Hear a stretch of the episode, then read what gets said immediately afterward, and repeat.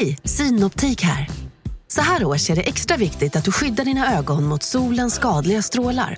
Därför får du just nu 50% på ett par solglasögon i din styrka när du köper glasögon hos oss på Synoptik. Boka tid och läs mer på synoptik.se. Välkommen! Bara på Storytel. En natt i maj 1973 blir en kvinna brutalt mördad på en mörk gångväg. Lyssna på första delen i min nya ljudserie. Hennes sista steg av mig, Denise Rubberg. Inspirerad av verkliga händelser. Bara på Storytel. Vi är mitt inne i vår turné, Erik, och hittills måste man väl säga att det är fantastiskt roligt. va? Ja, det är mycket av mycket där ute på vägarna. Det är intensivt och det är nytt, men det är ju framför allt för jäkla kul att komma ut och träffa er alla. Det har varit ett nöje vart vi än kommit så här långt och nöjet tar ju inte slut, utan det bara intensifieras. Ut på vägarna igen. Exakt! Ifall ni lyssnar på det här avsnittet den onsdag då det släpps, ja, då har vi precis rullat in i Helsingborg för föreställning där på kvällen och därefter följer i rask takt under den närmaste veckan Linköping, Örebro, Växjö, Uppsala och Malmö. Så vi börjar där och hoppas att vi ses där ute och så drar vi vidare därifrån.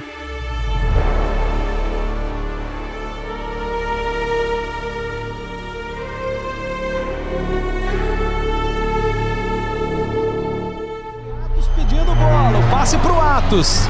Dominou, tocou, Bruno Rangel.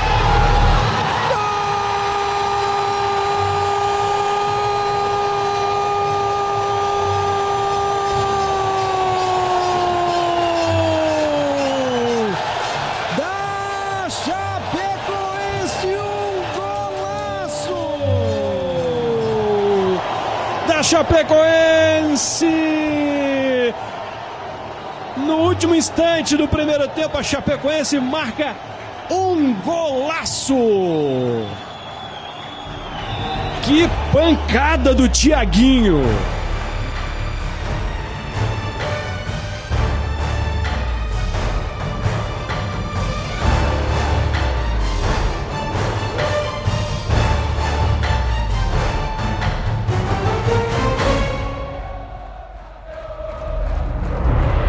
Jag gillar det gamla uttrycket så länge det finns liv så finns det hopp.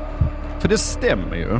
I alla superknepiga situationer man har upplevt har det nästan alltid funnits en lösning så länge den goda viljan och livet varit med. Men om det inte finns något liv längre, om allt hopp är ute, vad gör man då? Dagens berättelse kommer handla en hel del om det, men även den fantastiska känslan av att det finns väldigt många goda människor i världen som är där även när hoppet är ute och allt som finns är bottenlös sorg. Ja, men till att börja med ska vi också berätta en helt exceptionell, helt otrolig idrottssaga. För när vi nu ska börja introducera den brasilianska fotbollsklubben Chapecoense, då ska vi betona att det här är ja, men Brasiliens eget Åshöjden eller Brasiliens eget Ljungskile. Förutom då att det här gänget tog sig bra mycket längre än någon av de svenska förlagarna, alldeles oavsett ifall vi tar avstamp i fantasi eller verklighet. För ja, Chapecoense också en liten obetydlig provinsklubb som höll till på åkern vid vägens ände, men som sen började klättra på ett sätt som både gick väldigt, väldigt snabbt och på ett sätt som aldrig verkade ta slut. De la ju inte bara Brasilien för sina fötter, utan de sprängde nationens gränser och tog sig ut över kontinenten. Helt plötsligt så var Chapecoense en klubb som vann på Maracanã, som besegrade River Plate, som nådde final i Copa Sudamericana. De stod verkligen för ett sportsligt mirakel. Och det tycker jag är viktigt att få med sig när vi nu ska börja gå igenom allt det som hände. Ska vi börja med att berätta var Chapeko ligger någonstans? Ja, Chapecó, som jag tror och med, betoningen ja. ligger. Men jag ska inte plocka några portugisiska skrävlarpoäng här, det ska sannerligen sägas. Men Chapecó ligger ju då i delstaten Santa Catarina.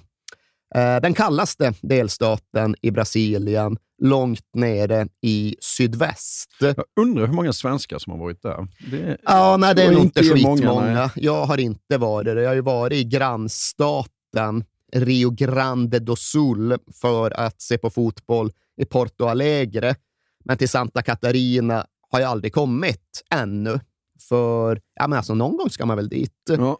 Jag noterade till exempel att i, ja, i somras, alltså för några månader sedan, den tid på året då de hade vinter nere i Santa Catarina, ja då snöade det där i ja, men tre dygn i sträck. Det var minus sju och en halv grad. Och det kan vara ganska bistert i den här delen av Sydamerika.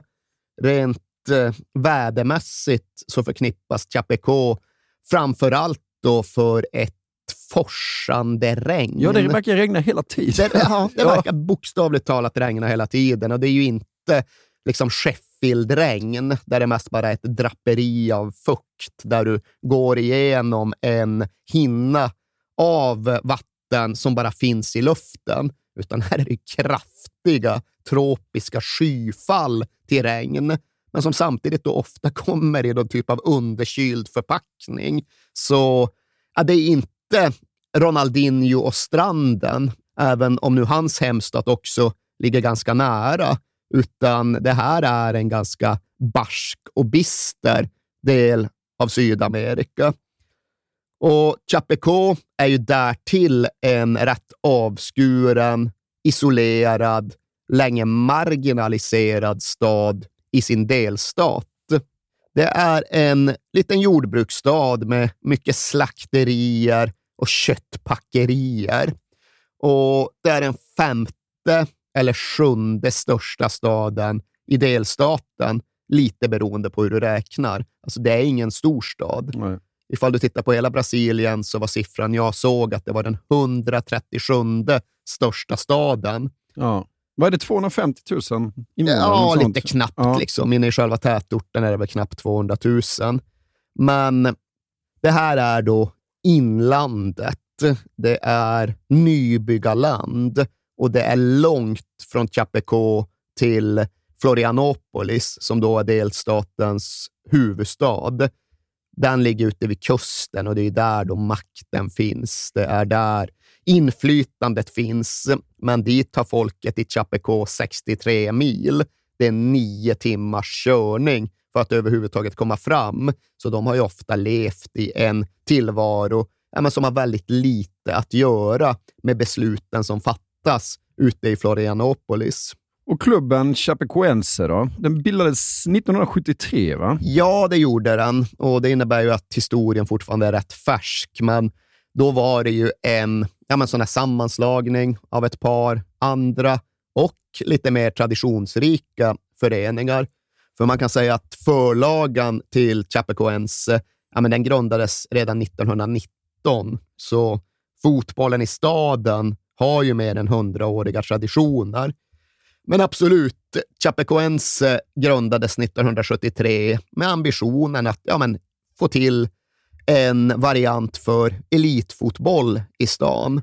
För någon sån hade inte funnits. Det var ju just regionalfotboll, småstadsfotboll, irrelevant fotboll sett ur ett nationellt perspektiv.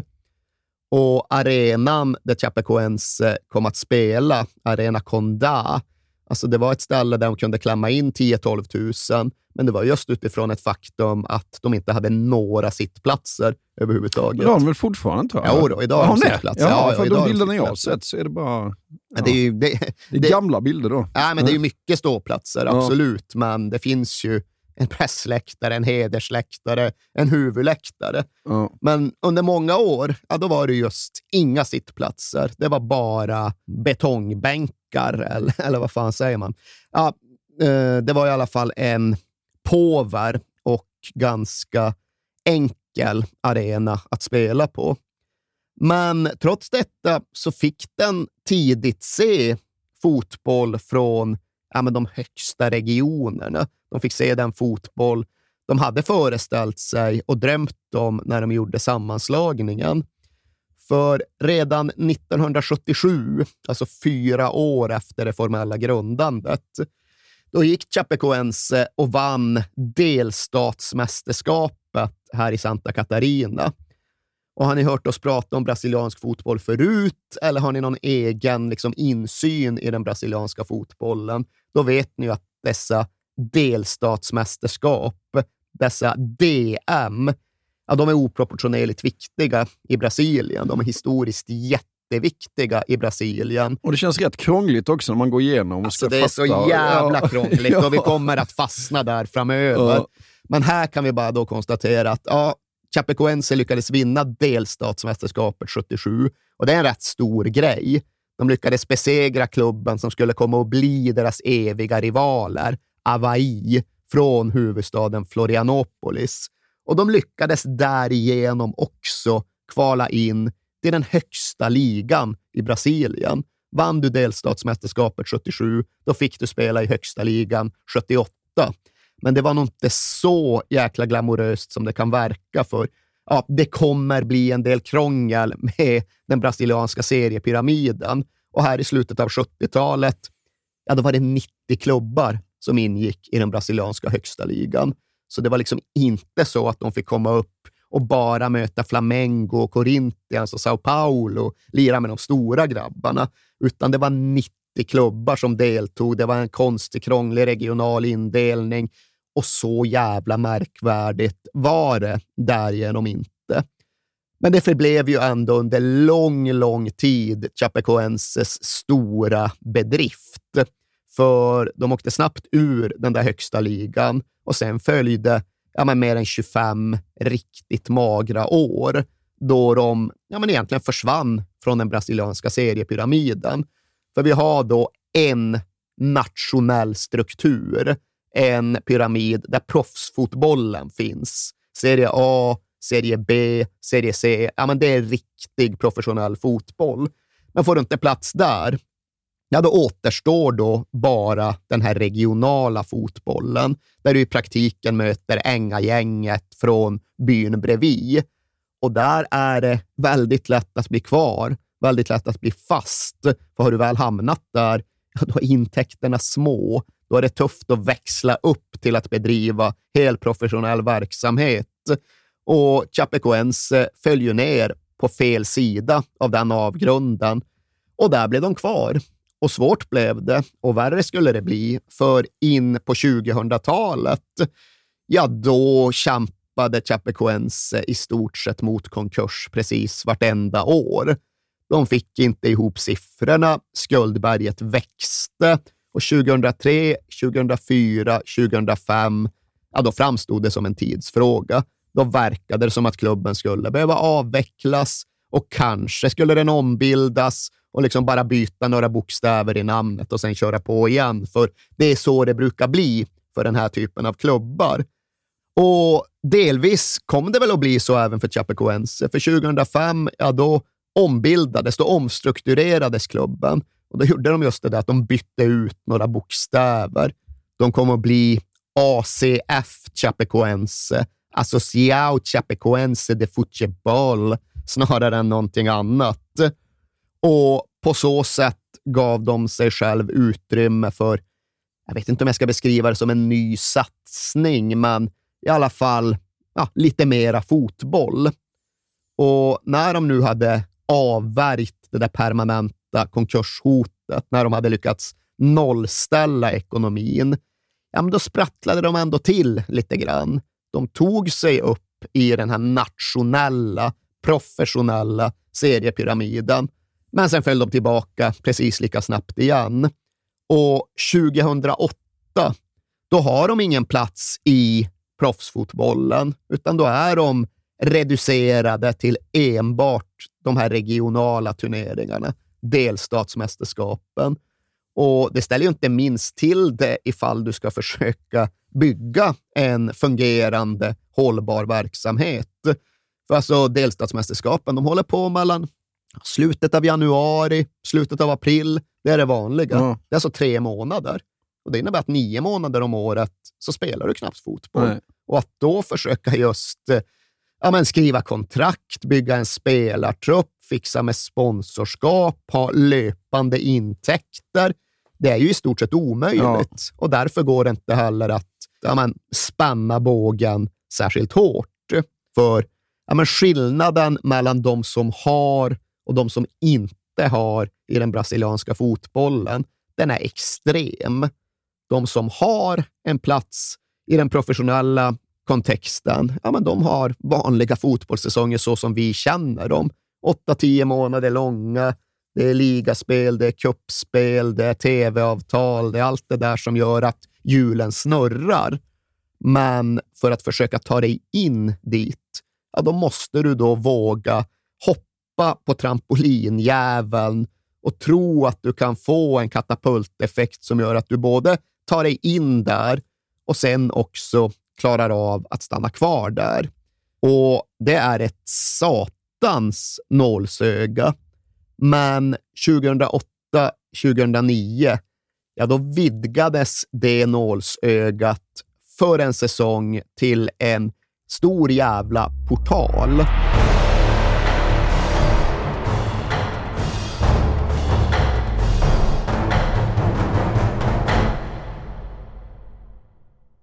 Vi fortsätter med vårt stora 90-årsfirande, Alex. Ja, precis. Själva födelsedagen för Stryktipset är ju i oktober, men det här är liksom det är förfesten. Ja, för vi är ju sponsrade av Stryktipset, ett spel från Svenska Spel, Sport och Casino för dig över 18 år.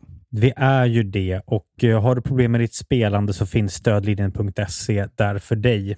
Och jag eh, funderade lite så här, undrar hur många som har haft 13 rätt genom de här 90 åren. Som har eh, förtjänat den här respekttröjan. Liksom. Vi firar ju på vårt speciella sätt med våra kära lyssnare som ja, älskar Stryktipset och har skickat in historier till oss om eh, hur Stryktipset har påverkat dem i 90 minuten. Och fortsätt gärna skicka in de fina historierna till kings at perfectdaymedia.se. Har vi någon historia idag? Ja, det har vi. Och den kommer från Thomas. Den är kort Mm. koncis. Mm. Den går så här. Jag vill tro att detta är 2010. Arsenal spelar otrolig fotboll och ska bara städa av Sunderland och leder med 1-0 på stopptid. Mm. Jag har 12 rätt med häng på 13. Jag minns som sagt inte vilket år det är, men målskytten glömmer jag aldrig. Darren fucking Bent. Han bombar in 1 rätt och 12 blir 11 som sen blir 10 rätt. Styrtipset är verkligen otroligt och otroligt grymt ibland. Tack för en fin podd. Om jag inte har helt fel så har Darren Bent även en historia i Tottenham, va? Det har han, verkligen. Ja. Men det går Så- vi inte in på nu. Nej, men det var ju ändå fint att Darren Bent sänker Arsenal för Sunderland. Ja, det får man ändå säga. Men vi säger stort tack till Thomas och vi säger stort tack till våra vänner på Stryktipset. Vi är sponsrade av Ikano Bank och Ikano Bank är ju banken för allt som rör hus, hem och ekonomin däromkring. Och de har ju också en tagline som är Sveriges hemkäraste bank. Är inte det exakt det man är ute efter när man söker efter en bank?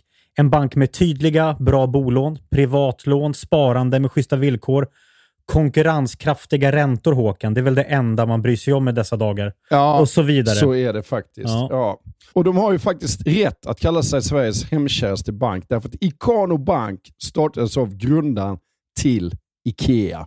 Precis. Och om inte det är hemkärt så kan man verkligen fråga sig vad hemkärt är. Ikano Bank har precis släppt en större rapport som heter Tre dimensioner av rikare boende. Mhm. Där man undersökt och presenterat statistik kring vad svenskarna värdesätter med sitt boende. Och deras första undersökning visar ju någonting ganska häpnadsväckande. Eller hur? Det gör ju det. Kan du, kan du berätta? Ja, den visar ju att trots det höga ränteläget så har mindre än hälften av svenskarna vidtagit någon form av åtgärder det senaste året för att förbättra sin boendeekonomi. Ja, det låter ju inte så bra kanske. Nej, det gör det ju verkligen inte. För att undersökningen genomfördes i augusti och det är bara 45% som har gjort det. Och av dessa har endast 16% av bostadsägarna förhandlat om lägre ränta. Mhm. Mm. Många verkar ju ha en uppfattning om att det är jobbigt och krångligt att byta bank, vilket det inte är. Fler borde kolla upp om du kan spara pengar genom att byta bank. Därför uppmanar vi er att ta kontakt med Ikano Bank eller gå in på ikanobank.se för att se om du faktiskt kan få en bättre ränta. Vilket är en no-brainer med tanke på hur ränteläget ser ut, eller hur?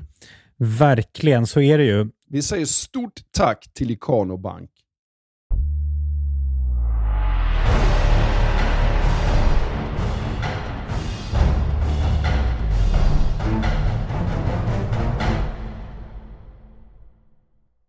Ja, för att då öppnades Serie D, va? Då öppnades Serie D. Fjärde divisionen, Exakt, typ. Ja. och det innebar ju att okej, okay, nu fanns det ytterligare en nivå för ytterligare 40 klubbar. Och det här var ju en biljett till en helt annan fotbollsverklighet. För de som bara klarade av, vågade att försöka sig på den här resan, ja, då fanns det ett sånt där sportsligt tåg som stod vid stationen och som väntade och som hade en fastställd avgångstid och ett fastställt antal platser. Och ifall du bara tog dig in där, ja, då var ändå framtidsutsikterna helt annorlunda jämfört med om du lämnades kvar. För ja, en sån här möjlighet skulle ju aldrig komma igen. Och Chapecoense, likt många andra i ungefär deras situation, ja, men de insåg ju detta. De insåg att det är nu eller ja, mer eller mindre aldrig. Det är nu vi måste våga bygga, våga satsa, våga spetsa truppen, för chansen kommer i alla fall inte bli bättre någon gång framöver. Så 2009, ja, då gör de en kraftsamling för att ta sig in i nystartade Serie D. Och kraftsamling är såklart relativt här.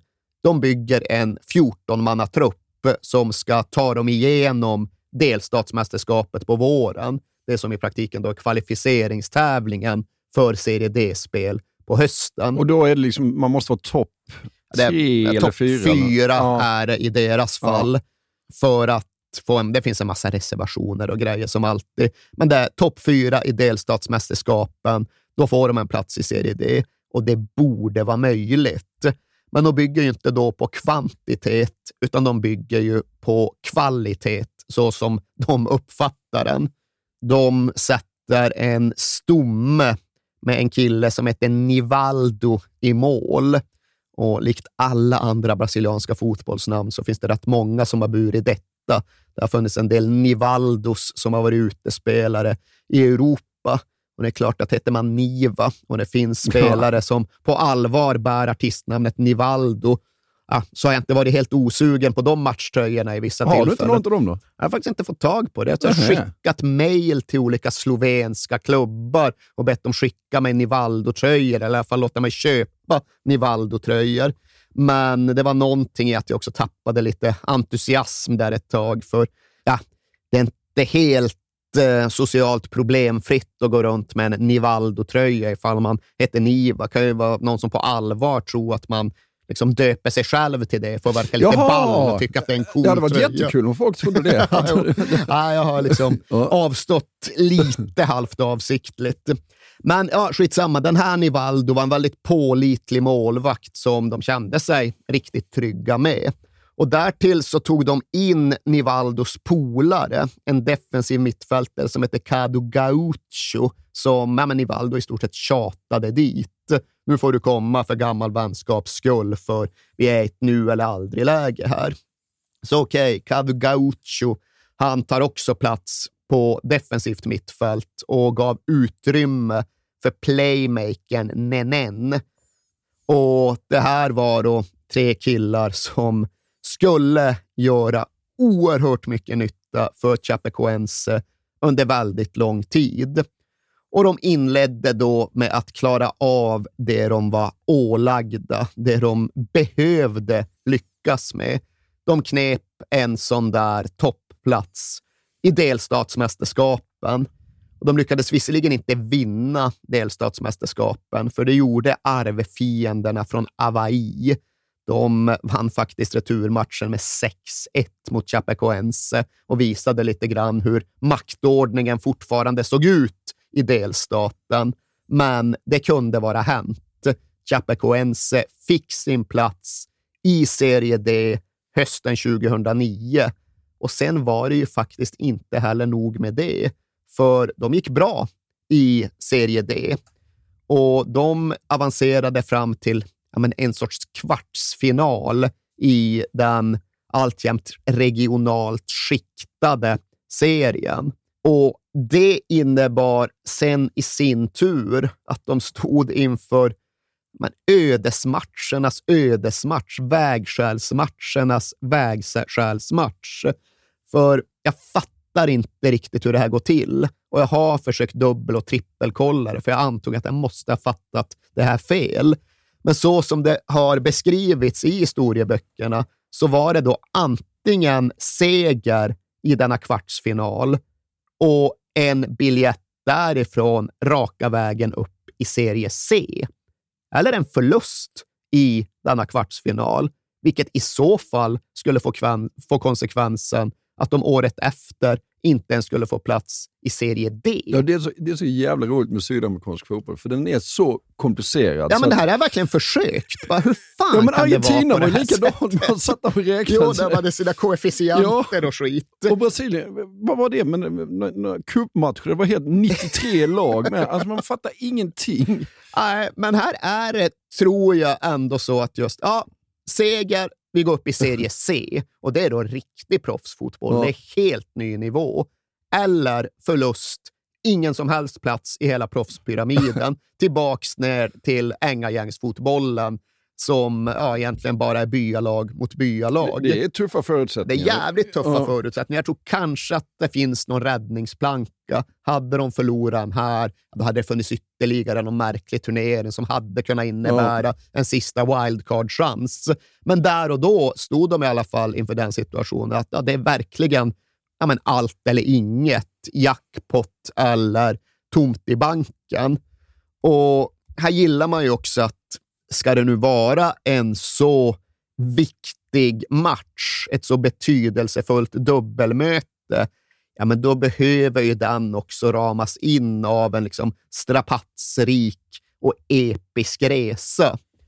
Chapecoense, de var ju sannerligen inte i position att resa runt över hela Sydamerika ännu. Det kom liksom inga äventyrsfyllda expeditioner till Ecuador.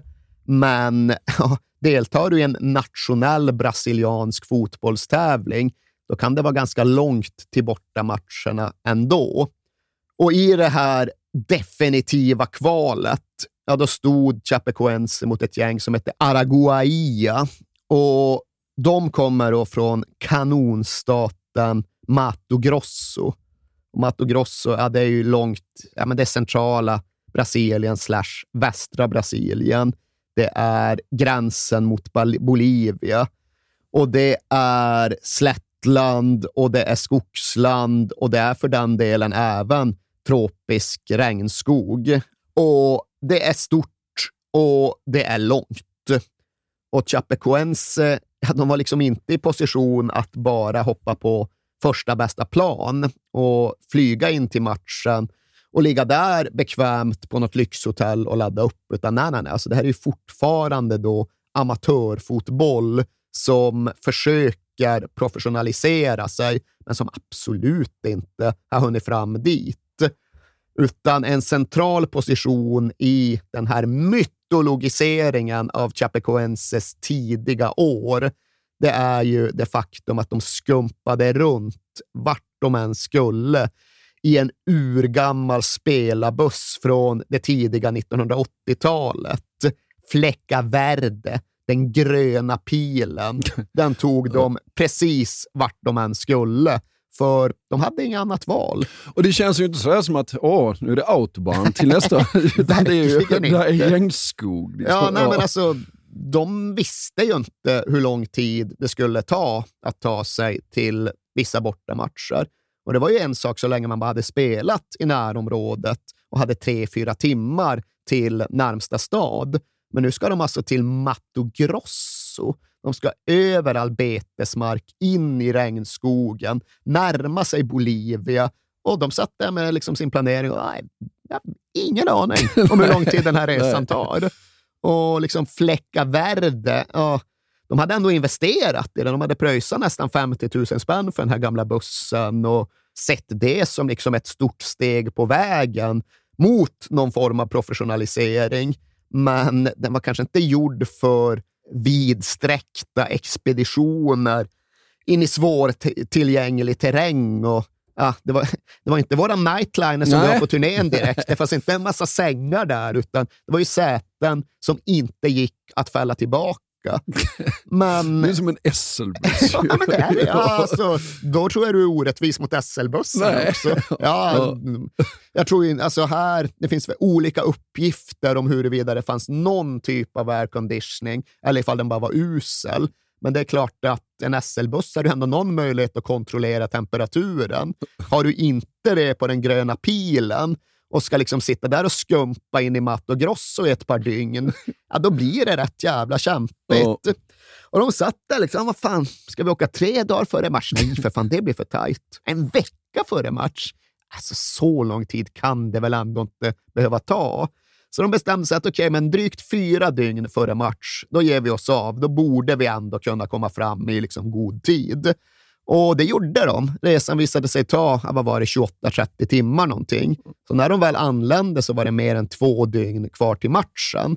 Och då kan man ju tänka att ja, det är väl jättebra. Då hinner de ju verkligen landa och liksom ta det lugnt och andas ut på sitt hotell. Men då förutsätter man ju att de hade bokat något hotell Ja. och att de liksom hade klart för sig hur hotellbeståndet såg ut. Men när de väl kom fram till detta Araguaia så insåg jag att okej, här finns det inga hotell. Nej. Ja, vad fan gör vi då?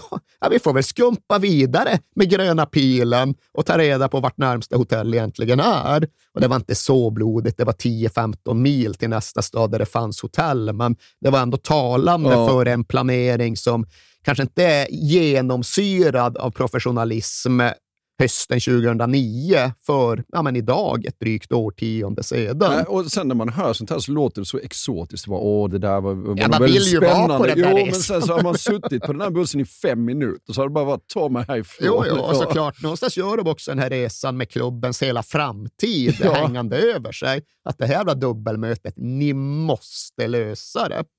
Men till slut så anländer de ju då till matcharenan några timmar innan det är dags för att spela matchen. Och de kommer ju inte till Maracana direkt, Nej. för det är inte bara deras egen buss som är ganska spartansk, utan den här arenan visar sig också vara rätt enkel och ganska luggsliten. Tog sig sådär 3000 åskådare och ja, det packade de in. Det hängde ju folk i driver och klasar i träden runt arenan. Men inne i bortalagets omklädningsrum så var det väl inte direkt lyx och flärd. Utan det första de såg när de öppnade dörren dit var ett stort jävla getingbo i hörnet. Och jag vet inte mycket om getingarna i Mato Grosso, men jag tror låter inte nej, jag tror inte att man bara liksom viftar lite slappt med vänsterhanden och så drar de. Men då kände Chapecoenses ordförande att okej, här måste jag göra en insats för klubbens framtid. Så likt någon annan jävla Indiana Jones-figur så liksom producerar han en hemmatillverkad fackla. Jag vet inte fan vad han, har, någon liksom trädstam som man virar tidningspapper runt och doppar i bensin eller något och lightar upp och tror att nu jävlar, nu, nu löser han den här prylen. Han kommer in med den där facklan, börjar liksom vifta lite mot getingboet. Hans vision är att okay, då ska bara getingarna dra iväg. Ja. De, blir förbannade såklart. De attackerar den jävla ordföranden. Han blir stucken alldeles för många gånger, liksom dunkar igen dörren och drar och kostar. Nej, nej, getingarna har omklädningsrum. Liksom det, här, det här löser vi inte. Kan, kan man inte liksom be vaktmästaren att inga getingbord i omklädningsrummet? Kan man, men jag kan också se scenen framför mig när de då väl kommer med gröna pilen. Det är några timmar till avspark. De upptäcker det här getingboet. Okej, vart är vaktmästaren?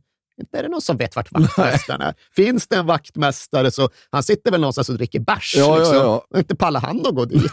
och vadå, liksom, när de väl har fått tag på honom. Ska jag gissa, jag uppskattar det tar tre kvart att ens lokalisera Ja. vaktmästaren. Och när han väl kommer, alltså det är inte handlingskraftens handlingskraft som han utstrålar. Utan det är bara liksom axelryckning. Ja, men vad fan tror ni? Ja. Liksom? tror ni jag kan lösa det här? Ja. Ja, men det får i alla fall konsekvensen att okej, vad, vad, vad fan gör vi nu? Gröna pilen, den har dragit iväg och parkerat någonstans. Så de står där med all sin utrustning och ingenstans att ta vägen. Den absolut viktigaste matchen i föreningens moderna historia. De bara okej, ja, men vi får ju byta om här på gatan. Ja. Så de står på gatan utanför den här arenan och liksom folk kastar apelsiner på dem och, och liksom byter om och sen ska de in och spela den här jävla matchen. Och till deras heder så går de ut och vinner första mötet med 2-1. Och det är ju en jävla triumf såklart. Och när det sen är dags att ta gröna pilen tillbaka hemåt, ja, men vad, vad gör man? Hur firar man ifall man har gjort något stort i sydvästra Brasilien? Säkert Beyond på ett fantastiskt sätt. Ja, men bortom det uppenbara. Det är klart att det spelas pagoder, det är klart att det dricks både bärs och caipirinha. Men det finns alltid liksom någonting som kan kröna den här ja, typen men är, av är det samba eller musik? Eller vad Nej, är inte pagoda. Alltså, de, Nej. de utför någonting. De liksom, nu ska vi göra en grej som vi brukar göra. Nej, det vet jag faktiskt inte. Nej. Nej, det är liksom, ifall du spelar bandy och så har du varit och mött Kalix eller Haparanda borta, då firar du en eventuell seger därigenom genom att svänga över Finland och köpa taxfree-sprit. Ja, ja. I sydvästra Brasilien så firar du alltid med att svänga över Paraguay och köpa taxfree-varor. För det är något med liksom skatt och tullsystemet där som gör det förmånligt som satan. Så det är rätt in i Paraguay, shoppa liksom elektronik och skit i dagarna tre, fylla gröna pilen och sen långsamt, långsamt skumpa tillbaks hem till Chapecó. Man måste ju älska det. Ja, nej, men alltså den där typen av resor, som sagt, när man berättar om dem vill man ju vara med. Ja. Jag tror kanske att när man väl sitter där så är det inte alltid så jävla kul. Nej, nej, nej, precis. Men det här fick ju också konsekvensen att när det väl var dags för returen, som ju fortfarande är alive och skitviktig, ja, men de hinner ju knappt fram för att de har varit för länge i Paraguay och handlat elektronik. Och sen blir väl pilen för tungt lastad, Ja. så de kan väl inte köra ordentligt.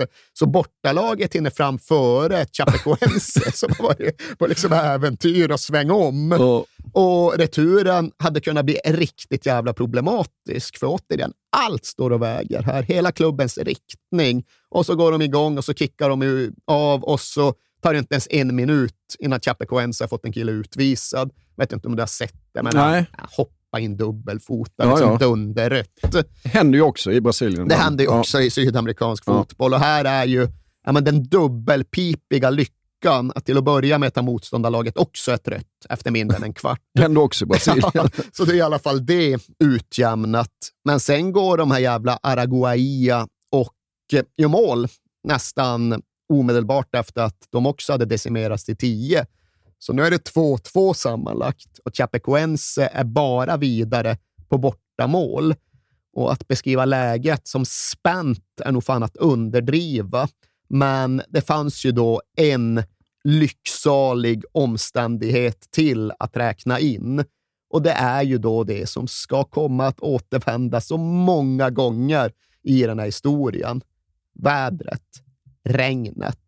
För den här matchen spelas på en plan som är så jävla vattensjuk att det är svårt att förstå hur den tillåts. Men okej. Ja, men det har jag sett massor av bilder på. Ja, ja, Och, men- och tanken är hela tiden, varför spelar de? För ja, men det är liksom den vanliga matchen i Chapecó, den tycks ju då spelas inför hällande tropiskt skyfall. Och publiken, det är ju inga tak på arenan, Nej, nej. bara på liksom hedersläktaren. Som står ju alltid där i sådana här ponchos. Ja. Liksom. Det, är liksom, det har man med sig. Det är liksom ingår i matchpackningen. Och så är det ju en plan där ja, men bollen knappt rullar.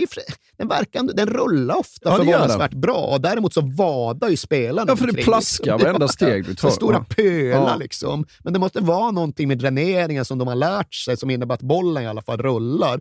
Men med europeiska mått mätt så borde typ var, varannan match bli avbruten i Chapecó. Det här är en av dem. Och liksom det där regn, jag vet inte om det är hagel det övergår till, men när man sitter och tittar på bilderna så är det ju så här liksom, framåt pausvilan. Du ser inte planen. Liksom. Du har till en tv-kamera som filmar och det är bara en vit vägg. Man undrar vad fan som pågår där nere. Men det är ju också ett signum att ifall du har tillhört Chapecoense ett tag, ifall du har spelat de här matcherna, du blir bättre på att bemästra de här förhållandena. Ja. Så det är ju en jättefördel för dem över tid, alldeles oavsett om motståndet är ett bushgäng från Mato Grosso eller en högkaratisk sydamerikansk adelsförening så är det jobbigt att komma till Chapecó och spela någon sorts vattenpolo. Och här hjälper det ju till att ja, men döda det här dubbelmötet. Det händer ju ingenting under återstoden. Det, För det går inte. Ja, men Chapecoense klarar i alla fall av att spela av matchen och liksom få bollen att fastna i vattnet. Håller förlusten nere till 1-0, går vidare på bortamål och har då tagit det stora första nödvändiga klivet. De har gått från regional amatörfotboll och de har fått plats i Serie C under ett enda spelår. Och det här är liksom en enorm skillnad, en helt avgörande skillnad för det som sen ska hända framöver.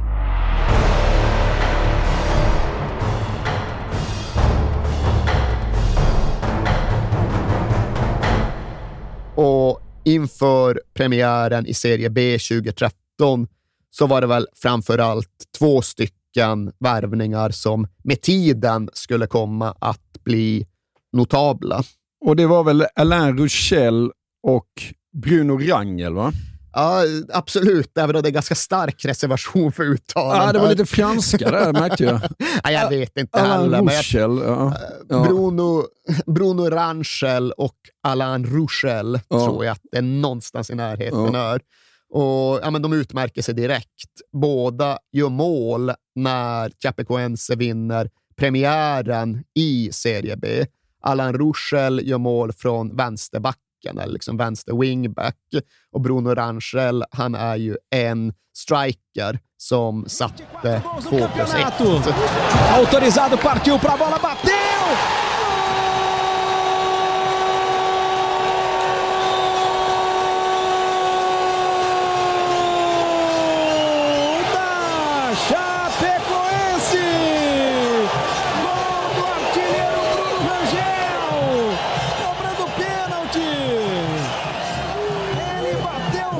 Rangel, men på många sätt typisk för brasilianska fotbollsspelare i de lägre proffsdivisionerna. Yngst bland elva syskon, kom ju från en ja, men fattig familj och ställdes därmed inför ja, men en rad svåra livsval.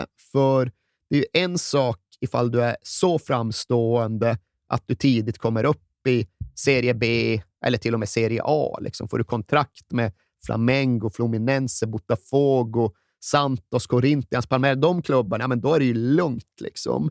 Och ifall du får ett tidigt genombrott och i alla fall får kontrakt med något Goyas eller Guarani i, ja, men, i stabil, cementerad Serie B-position, ja, då kan du vara ganska någorlunda trygg i det också.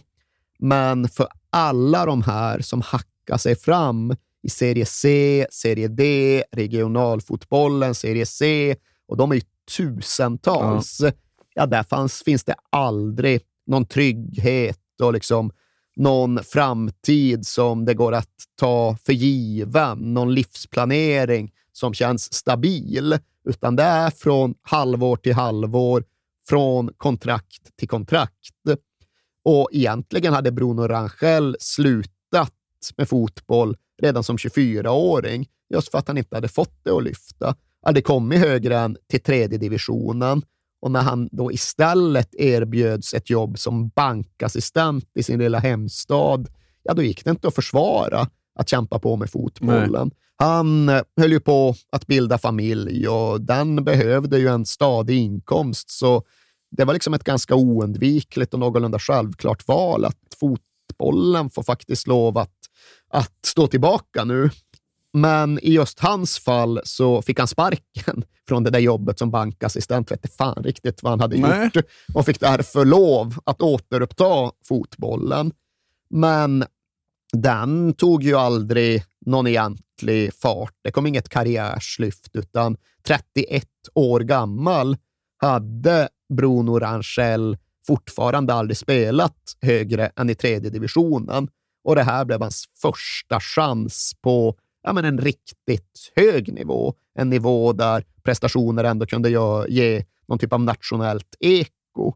Och det är en underdrift att säga att Karn tog den. Ja, det är helt otroligt att som 31-åring aldrig spelat så högt och göra det han gör. Man bara explodera, för som sagt två, på ett, två plus ett i första matchen. Och på sina sex första i Chapecoense så gör Bruno Rangel nio mål. Och han skulle ju komma att vinna hela skytteligan i Serie B med 31 mål på 34 matcher. Och har du en striker som gör 31 mål på 34 matcher, ja, då har du en chans. Och då har du förmodligen därtill ett lag som fungerar ganska bra. Och är du Chapecoense har du därtill en klubbkultur av trygg och stabil defensiv. För det var så de hade byggt sitt lag. De hade börjat bakifrån. De hade liksom sett till att vara snåla och knussliga och därtill ta det de kunde få. Och med en solid defensiv och en striker som gör mål i precis varenda match, ja, då har du en tät position i tabellen. Och det hade Chapecoense. Eh, första året i Serie B, helt nytt sammanhang. Ja, de seglar fram. Och när det till slut börjar bli nerver, när det faktiskt är nära med uppflyttning till Serie A, ja, då slår de bara igen portarna när det börjar vackla lite grann.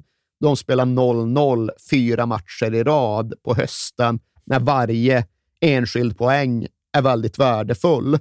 Och det innebar att ja, tre omgångar, fyra omgångar från slutet, då är de bara en enda vinst ifrån uppflyttning. Och Bruno Rangel, han gör såklart mål i den ena matchen, han gör mål i den andra matchen också. Och så är det klart. Och det var ju egentligen helt uteslutet. Okej okay, att liksom hacka sig upp genom serie D och serie C. Okej okay, att liksom ta en chans när många konkurrenter har sönderslagna spelartrupper. Men att liksom valsa in i serie B, hitta en gammal 31-åring som plötsligt liksom blir, ja, men, kommer ut i de nationella nyheterna med sitt målsnitt. Ja, det här måste varit stort i hela Brasilien. Ja, alltså ja. det blev ju stort. För ja. återigen, ta vår svenska kontext, det är det enda som går att jämföra med. Och liksom ta Ljungskile. De fångade ju vår uppmärksamhet. De pratar vi fortfarande om 25 år senare. Ja. Och det här var egentligen precis den typen av story, fast då översatt till brasilianska villkor och multiplicerat av det brasilianska intresset. Så det var ju en jättegrej när Chapecoense eh, bara virvlade in i elitfotbollen och tog sig raka vägen upp i högsta ligan.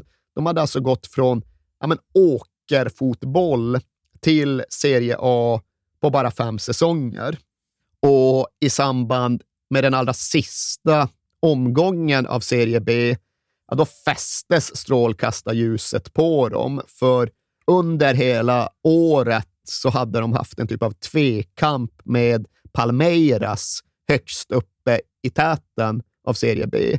Och det är då alltså den absolut minsta klubben i serien mot den absolut största. Palmeiras, det är ju en av de stora ja. i Brasilien och de hade blivit nedflyttade för andra gången någonsin. Det var ju som om ja, men en storstadsklubb i Sverige hade spelat i superettan, fast återigen de multiplicerat mångdubbelt av Brasilien. Ja. Palmeiras de var alldeles för stora för att vara där.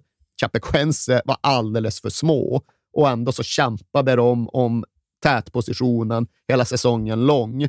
Och Palmeiras vann den dragkampen, men det kunde ju kvitta. Båda gick upp och båda enades i uppflyttningsglädje under den här sista ligaomgången. Och båda klubbarna var ju grönvita, så det var tacksamt att bygga brödraskap runt. Och, ja, de verkar gilla varandra. Ja, det började växa fram ja. en känsla av samhörighet. Det blev en typ av tvillingklubbar, Palmeiras och Chapecoense. Och för Chapecoense var det helt okej okay att Palmeiras ändå tog titeln i Serie B. Och för Palmeiras så var det ingenting att bråka om att Chapecoense vann den här avslutande matchen. Bruno Rangel avgjorde ju givetvis med ett 1-0 mål. Och sen kunde både liten och stor studsa vidare upp mot Serie A, ja, men fullpumpade av eufori och i Chapecoenses fall av nationell goodwill. Alla älskade ju den här Askungen som bara fortsatte klättra och som gjorde det trots att det borde vara omöjligt för alltjämt, ja, men de hade ingen egen träningsanläggning. Och hemstaden var ju den klart minsta att liksom härbärgera Serie A-fotboll. Och fram till och med den här punkten, den här matchen, så skumpade Chapecoense fortfarande runt i den gröna pilen. Det var först när de faktiskt avancerade upp till Serie A som de fick möjlighet att pensionera den, som de var tvungna att pensionera den. För nu skulle de ja, men upp till Bahia och Recife och Salvador, alltså sådana städer som det tar fyra, fem, sex timmar att bara flyga till, som skulle ta en vecka att ta sig fram till Ja. med gröna pilen. Ja. Så ah, nu var det över, nu var det ny nivå, nu var det ännu starkare strålkastarljus och det var ju därtill också den där klassiska, tradiga, tröttsamma jävla situationen när all uppmärksamhet innebar att andra hade fått upp ögonen för juvelerna och därför höll på att köpa sönder laget. För det är ju det som sker omedelbart efter avancemanget. Aha, Bruno Rangel, han har gjort 31 mål på 34. Ja, men det är klart att någon kommer värva honom. Samtidigt Karn ska fylla 32. Ja, vart kan intress- intresset komma ifrån i det läget? Gulfen såklart. Ja, såklart. Vilket man kan förstå i hans läge Ja, också. men hundra procent. Alltså, han älskade att bo i Chapeco. Han älskade vad klubben hade gjort för honom, hans familj och hans rykte. Men här kommer Al-Arabi från Qatar och erbjuder mer pengar än han någonsin har sett i hela sitt liv för ett sex månaders kontrakt. Vad fan gör Nej. man? Det är klart som satan att grabben ska hoppa på det. Atos. Dominou! Tocou! Bruno Rangel!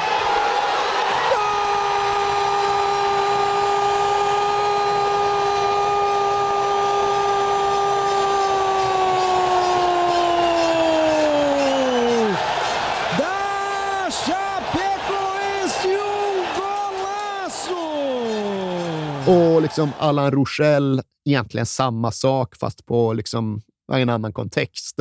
Han hade ofta också haft sin långa väg och han hade också liksom behövt sova på golv under jättelång tid för att liksom kämpa sig någonstans in genom fotbollen. Ja, nu hörde International av sig Mm. och som sagt, det är en av de riktigt stora klubbarna i södra Brasilien går inte heller att säga nej till. Han var ju yngre, så det var en annan, position, annan situation. Han hoppades ju fortfarande ja, men, kunna maximera sin karriär. Ja. Och där är det ändå ett självklart steg att ta. Spelar du för International, du kan vinna grejer. Du kan liksom bli aktuell för det brasilianska landslaget. Europa-hägrar, Europa-hägrar, den Mm. grejen. Ja. Så det går ju liksom inte heller att säga någonting om. Men det var ju ett problem för Chapecoense såklart. Nu ska de upp och spela serie. Ja, nu ska de möta Flamengo och Corinthians. Ja. Ja, och deras bästa spelare försvinner. De blir sålda. Eller så blir de för gamla.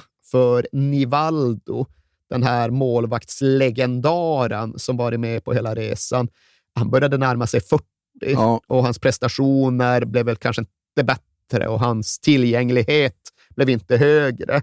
Han behövde ersättas också och det var en jävla utmaning. Fylla Nivaldos skor i Chapeco, det skulle krävas en karaktär. Men de var jävla träffsäkra i sin rekrytering och de lyckades kanske just hitta rätt personligheter snarare än att stirra sig blind på hur bra en målvakt är med fötterna eller liksom någon specifik egenskap där. De ville ha in rätt sorts karaktär. Och de identifierade då en kille som hette Danilo, eller som gick under fotbollsnamnet Danilo. Och samma grej där, att han hade haft en oerhört svår, lång, ganska utsiktslös resa. Hade aldrig kommit någonstans med sin fotboll och när han fick erbjudandet från Chapecoense, ja, det var i slutet av året i Serie B och det bestod egentligen av ett förstahandslöp. Ja, men kom hit och bli tredje målvakt. Ja.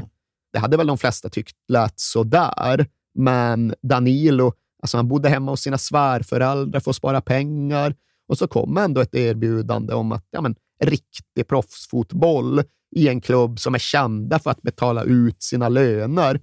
Tredje målvakt, okej, men han är ju nere på knä och tackar Gud när han får det här erbjudandet om att åka till Chapeco och bli trots allt ändå fotbollsspelare på riktigt.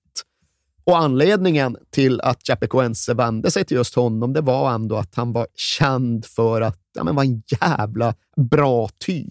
Men är, när man kollar på bilderna så känner man direkt så, åh, han måste vara roligt att spela med. Ja. Skön snubbe. Skön liksom. snubbe och Ja. för den delen också en jäkla ledarfigur. En vinnartyp utan att bli oskön. Många vinnartyper kan ju bli jävligt Ja, men osköna, precis, men ja. Danilo lyckas både vara en jävla fighter och en krigare och en glädjespridare och en liksom sammanhållande länk i hela bygget. Så han kom in och alla älskade honom direkt och det var egentligen innan han ens hade spelat någon fotboll. Sen visade han sig vara rätt jävla bra på att stå i mål också och det innebar att när det var dags att börja Serie A, ja, då var de rätt trygga med att ha Nivaldo vid sidan och slänga in den här Danilo. För alltså, det är tufft för Chapecoense att gå in i högsta ligan. Alltså det måste vara det mest nedlagstippade laget Ja. genom tiderna. Typ. i stort sett. Ja. Och till en början så tycks ju domedagstipsen vara helt berättigade. För okej, de får 0-0 i premiären mot Coritiba, men det är egentligen bara för att Danilo står på huvudet Ja. och liksom spelar som Pekka Lindmark brukade spela hockey mot det gamla Sovjetlandslaget. Räddade allt. Men hur bra han än är så tycks ju inte laget räcka till, utan de är framme i den sjunde omgången och står på noll segrar. Ja. Men då möter de såklart då Palmeiras. Palmeiras som skulle komma att dyka upp så fort det är viktigt för Chapecoense. Och den här gången så lyckas de besegra bjässen från Sao Paulo med 2-0. Och det är återigen en sån där match Danilo, helt otrolig. Liksom räddar exakt allting. Och utan honom, en vanlig målvakt, där de torskar med 4-2. Men nu spikar han igen och han håller nollan. Och det visar sig dessutom vara dagen då han blir pappa för allra första gången. Och som många av de här killarna, djupt religiös. Ja. Så det där är ju någonting han alltid kommer att återvända till. Att ja, men skrivet, ödet, ville att det skulle bli så här, ville att vi skulle få lyckan av att bli föräldrar samtidigt som mitt lag började vinna i högsta ligan, samtidigt som fotbollen tog ytterligare en ny positiv riktning. Och lycklig och salig kom då Danilo att bli ja, men den absolut viktigaste spelaren och den självklara symbolen för ett Chapecoense som började hålla nollar, som började hävda sig, som började vinna och som hävde sig upp ovanför nedflyttningsstrecket. Det innebär då att klättringen, ja, den bara fortsätter. Sju säsonger i rad så har de klättrat på den brasilianska seriepyramiden och det verkar aldrig ta slut. Började i gärdsgårdsserien och sen fortsatt uppåt, uppåt, uppåt, uppåt. Sju säsonger i rad och ja, de tycks bara vilja ha mer och de tycks klara att kapa åt sig mer och mer och mer. För nu är vi framme 2016 och det spelåret, ja, det inleds ju som alla spelår med delstatsmästerskap. Såklart. Och den plockar Chapecoense hem nu. De vinner Campeonato Catarinense. Eh, och det, är, nej, men det är en stor sak för dem. Det är ändå liksom en buckla att fästa hela den här klättringen vid. Och ja, vem, vem tror du avgör den finalen? Bruno Rangel. Såklart. Ja. Nu börjar han bli rätt gammal och det finns de som menar att han kanske måste användas mer sparsamt, men ja, han fick inleda som avbytare i den här finalen. När han väl kommer in, ja, då är det liksom ingen diskussion om att han ska sätta dit bollen. Och just det här målet i delstatsmästerskapets final, det innebär också att Bruno Rangel blir Chapecoenses bästa målskytt genom tiderna. Nu har han passerat alla tidigare noteringar. Men trots det är ju ja, men Chapecoense är en strategisk och framsynt klubb, så de känner ju att de måste ändå börja fundera på hur Bruno Rangel ska kunna ersättas på lång sikt. Och även om de nu har möjlighet att värva etablerat på ett sätt som de inte tidigare har kunnat, så har de kvar sin förmåga att handplocka rätt typer från ja, men den brasilianska fotbollens undervegetation. Och ofta är det ja, men, pålitliga, livsetablerade familjefäder. Men ibland så söker de också efter ja, men, ny, ung, framfusig entusiasm. Och det är den vägen de väljer att gå när de börjar planera för att fasa ut Bruno Rangel. För de har identifierat en kille nere i fjärde divisionen, nere i serie D, som aldrig har varit högre upp, men som har en jävla fart och fläkt och tryck i personligheten. Och det där sistnämnda, det är värt mycket för ja. Chapecoense. Så de bestämmer sig att ja, men, vi tar in den här Tiaginho, 21 år gamla, lilla Tiago, Tiaginho. Och vi gör det för att han verkar ha ett sånt jävla driv. Och han verkar kunna smitta av sig på andra, han verkar kunna liksom dra folk med sig och han tycks vara en fotbollsspelare med ett syfte. Och en del av grejen med Tiaginho, det var att han så tydligt spelade för sin farsa. För hans pappa hade, ja, men, som så många andra, verkligen levt med fotbollen. Enorm Flamengo-supporter. Men han hade förlorat synen i vuxen ålder. Och det är klart att det är ganska svårt att behålla glädjen i att vara fotbollssupporter ifall du inte längre har möjlighet att se några matcher. Men Tiaginho, han drevs av drömmen av att någon gång själv kunna spela på Maracana. Och det kunde vara för Flamengo, det kunde vara mot Flamengo, men han ville ändå kunna ta sin pappa till Maracana och höra grabben spela. Och Tiaginho, han blev klar för Chapecoense precis i början av juni 2016. Och då hade laget alldeles bara veckandes dessförinnan varit på Maracanã och mött Flamengo. Så bussen han gå just den gången, men det var inget han grämde sig för. Här är just 21 år från serie D, fick chansen Chapecoense i storlek. Han skulle ju få möjligheten att återvända till Maracanã. Alltså det var så mycket jackpot så att det gick inte att förstå för Tiaginho. Han fattade inte att det var sant. Liksom från serie D till högsta ligan på ett enda telefonsamtal egentligen. Det är som livsjackpot så att han kunde inte sluta skratta. Han kunde inte sluta le. Och när han väl kom in i omklädningsrummet så blev han liksom omedelbart hela spelartruppen gruppens eh, men glada, älskvärda lillbrorsa. Mm. Han visar sig också vara jävligt spetsig på planen med sin speed och sin målfarlighet, så de pickade verkligen rätt i den här scoutingen också.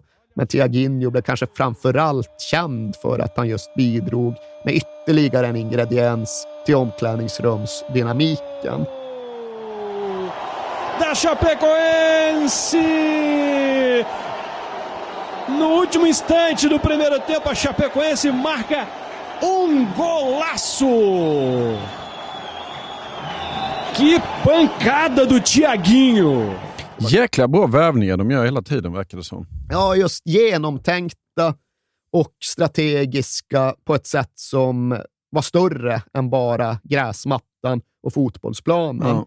För i det här läget så insåg ju de också att fan Danilo, så som han spelar, spikar igen både hemma och ute i den internationella cupfotbollen. Nej, fan alltså, han kommer vi nog bli av med. Ja. För redan här så var Recife inne och verkligen försökte köpa Danilo.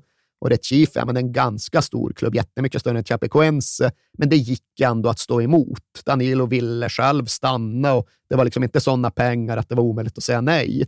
Men ett halvår, ett år, ytterligare. Alltså han skulle ju förmodligen värvas. Ja, han skulle förmodligen ta steget förbi de stora brasilianska klubbarna och hamna i ett Porto eller ett Sevilla eller något i den stilen ja. ifall han fortsatte. Så även här behövde Chapecoense tänka på arvsföljden, successionsordningen. Så precis inför den här andra säsongen så tar de även in en kille som heter Jackson Follman som skulle vara reservkeeper, men som var tänkt att ersätta Danilo på samma sätt som Danilo hade ersatt Nivaldo. Och även detta var då en del i ja, men det stora omklädningsrumspussel som, he som hela tiden lades så väldigt omsorgsfullt av Chapecoenses sportsliga ledning. Okej, okay, de här möjligheterna har vi fått, men vad är riskerna? Kan vi ta in en kille med ett jätteego bara för att han kan sätta dit ett par mål och göra några dribblingar? Nej, det är inte värt det. Istället väljer vi att lägga kanske lite väl mycket pengar på att ta tillbaka den där bänkspelaren från International. För Allan Ruschel, han hade ju hamnat där. Han hade inte fått något genombrott i International. Han hade mest bara bänkats. Men för Chapecoense så var han uppenbart värdefull, för de hade haft honom och de visste vad det var för typ. De visste vad han hade bidragit med, både på och utanför planen. Så även om det kanske inte var något som väckte jättestor medial entusiasm, så valde de också att plocka tillbaka Allan Ruschel för att han skulle göra klubben starkare.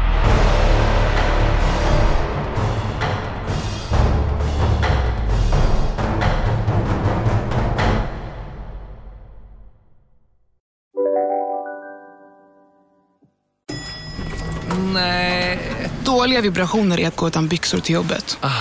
Bra vibrationer är när du inser att mobilen är i bröstfickan. Alla abonnemang för 20 kronor i månaden i fyra månader. Vimla! Mobiloperatören med bra vibrationer. Om en yogamatta är på väg till dig, som gör att du för första gången hittar ditt inre lugn och gör dig befordrad på jobbet men du tackar nej för du drivs inte längre av prestation. Då finns det flera smarta sätt att beställa hem din yogamatta på. Som till våra paketboxar till exempel. Hälsningar Postnord. Välkommen till Momang, ett nytt smidigare casino från Svenska Spel, Sport och Casino, där du enkelt kan spela hur lite du vill. Idag har vi en stjärna från spelet Starburst här, som ska berätta hur smidigt det är. Jaha, så smidigt alltså.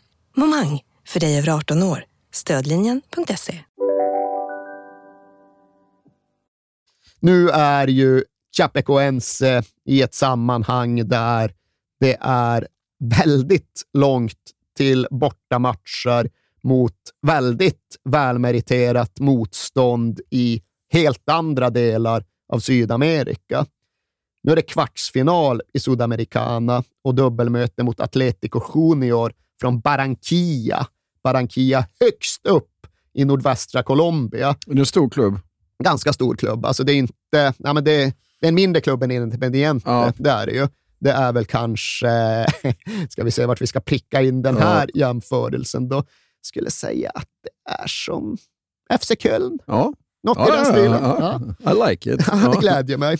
Eh, Även om då Köln har en mer central position på den europeiska kartan än vad Barranquilla har en på den sydamerikanska. Geografiskt håller inte liknelsen, för Barranquilla som sagt högst upp i nordvästra Colombia. Nu börjar vi prata liksom latin Mellanamerika här. Ja. Och ja, det är inte gröna pilen-läge. Tyvärr så är det faktiskt inte det, utan för första gången i Chapecoenses historia så chartrar klubben faktiskt ett plan. De har kommit i kontakt, de har fått höra talas om ett bolivianskt företag som heter Lamia, som specialiserar sig på att just ja, men, flyga fotbollslag till svåråtkomliga bortamatcher i Sydamerika. Hade flugit det bolivianska landslaget, hade flugit det venezuelanska landslaget och fick då nu uppdraget att frakta Chapecoense till och från Barranquilla. Sen var det ju ändå inte så att det var en jättesmidig resa. Det är inte så att spelarna tar bilen till flygplatsen i Chapeco och sen är det raka spåret, utan de här bolivianerna i Lamia, de har inte tillstånd att flyga över Brasilien. Så för att kunna nyttja deras tjänster, ja, då fick Chapecoense först flyga från Chapeco till Cuiabá. Därefter flyga från Cuiabá till ett ställe som heter Corumba.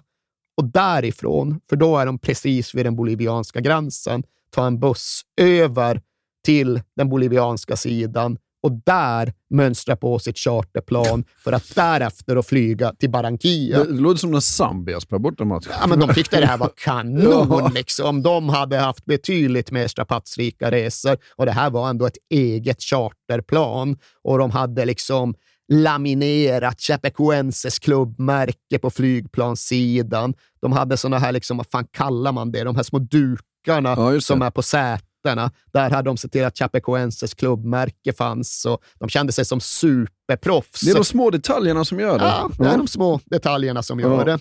Och ja, vad sa vi, FC Köln borta. Det är inte helt enkelt för Ljungskile. Det går inte att bara utgå från att man vinner de mötena. Och det blev ju stryk uppe i Colombia. 1-0 förlust, besvärligt med bortamålssituationen och ett läge där ja, men Chapecoense behövde lita på de krafter som fanns på deras sida i returen. För vad blir det för match? Ja, det är så blött så att man återigen bara sitter och gapar att de spelar fotboll. Ja, nej, och liksom publiken som bara står där i sina ponchos. Ja. Och just, ja, bollarna, det, jag slutar inte häpna över hur bra bollarna ändå rullar. Nej, exakt, jag tänkte också på det. Gigantiska ändå vattenpussar som sprutar upp så fort någon tar ett steg. Och som det heter där nere i Chapeco, när det regnar, då vet alla att till och med Gud vill att Chape ska vinna. Och det är klart de gör. Ja. De vänder ju det här rätt enkelt. Vinner med 3-0. Ja. Ja. Och ja, nu är det fan, nu är det semifinal i Sudamericana. Ja, och då är det Buenos Aires som gäller och San Lorenzo. Mm. Ja, men det är klart att de förblir jättefavoriter, alldeles oavsett Chapecoenses förmåga att besegra oddsen, alldeles oavsett 1-1 krysset hemma så utgår de allra flesta ifrån att ja, men det här ska San Lorenzo kunna lösa. Men returen är en jävla gastkramning till match som hade kunnat ta vägen lite vart som. För Chappe har en boll inne efter sig sådär en halvtimme, men det blir underkänt. Lite sådär. Mm -hmm. eh, sen har San Lorenzo sina grejer. De har en nick i stolpen och flera riktigt bra chanser. Men 0-0 står sig hela de 90 minuterna av ordinarie matchtid. Och det fattar ni ju att 1-1 borta, 0-0 hemma, då är Chape vidare på bortamål. Men det kommer ju ett sista läge, en sista chans. Efter 93-30 så får San Lorenzo frispark i intressant läge. Lite för långt ut för att skjuta, men tillräckligt nära för att flytta fram precis allt de har. För ja, men det här är matchens sista, sista sekvens. The last play of the game, som de säger på engelska i en fras som saknar bra svensk översättning. Frisparken lyras in, det är så jävla mycket folk i straffområdet. Den studsar, den är lös, den är fri och helt plötsligt har en argentinsk snubbe skottläge från målområdeslinjen, sex meter. Och det går snabbt, så han hinner inte liksom ladda och sikta. Man, han får iväg ett avslut och där är det ju liksom sju av tio går ju in. Men nog fan hittar Danilo fram till en improviserad fotparad som avstyr läget, som vinner dubbelmötet åt Chapecoense och som då tar den lilla, lilla klubben från den bortglömda, isolerade staden hela vägen fram till en kontinental cupfinal. Och det är otroligt. Ja. Det är historiskt. Och på presskonferensen efteråt sitter tränaren Kayo Junior och säger att ah, fan, om jag dog imorgon, här då skulle jag dö som en lycklig man. Gå med mig Bakom skuggor ser du solen tvivlar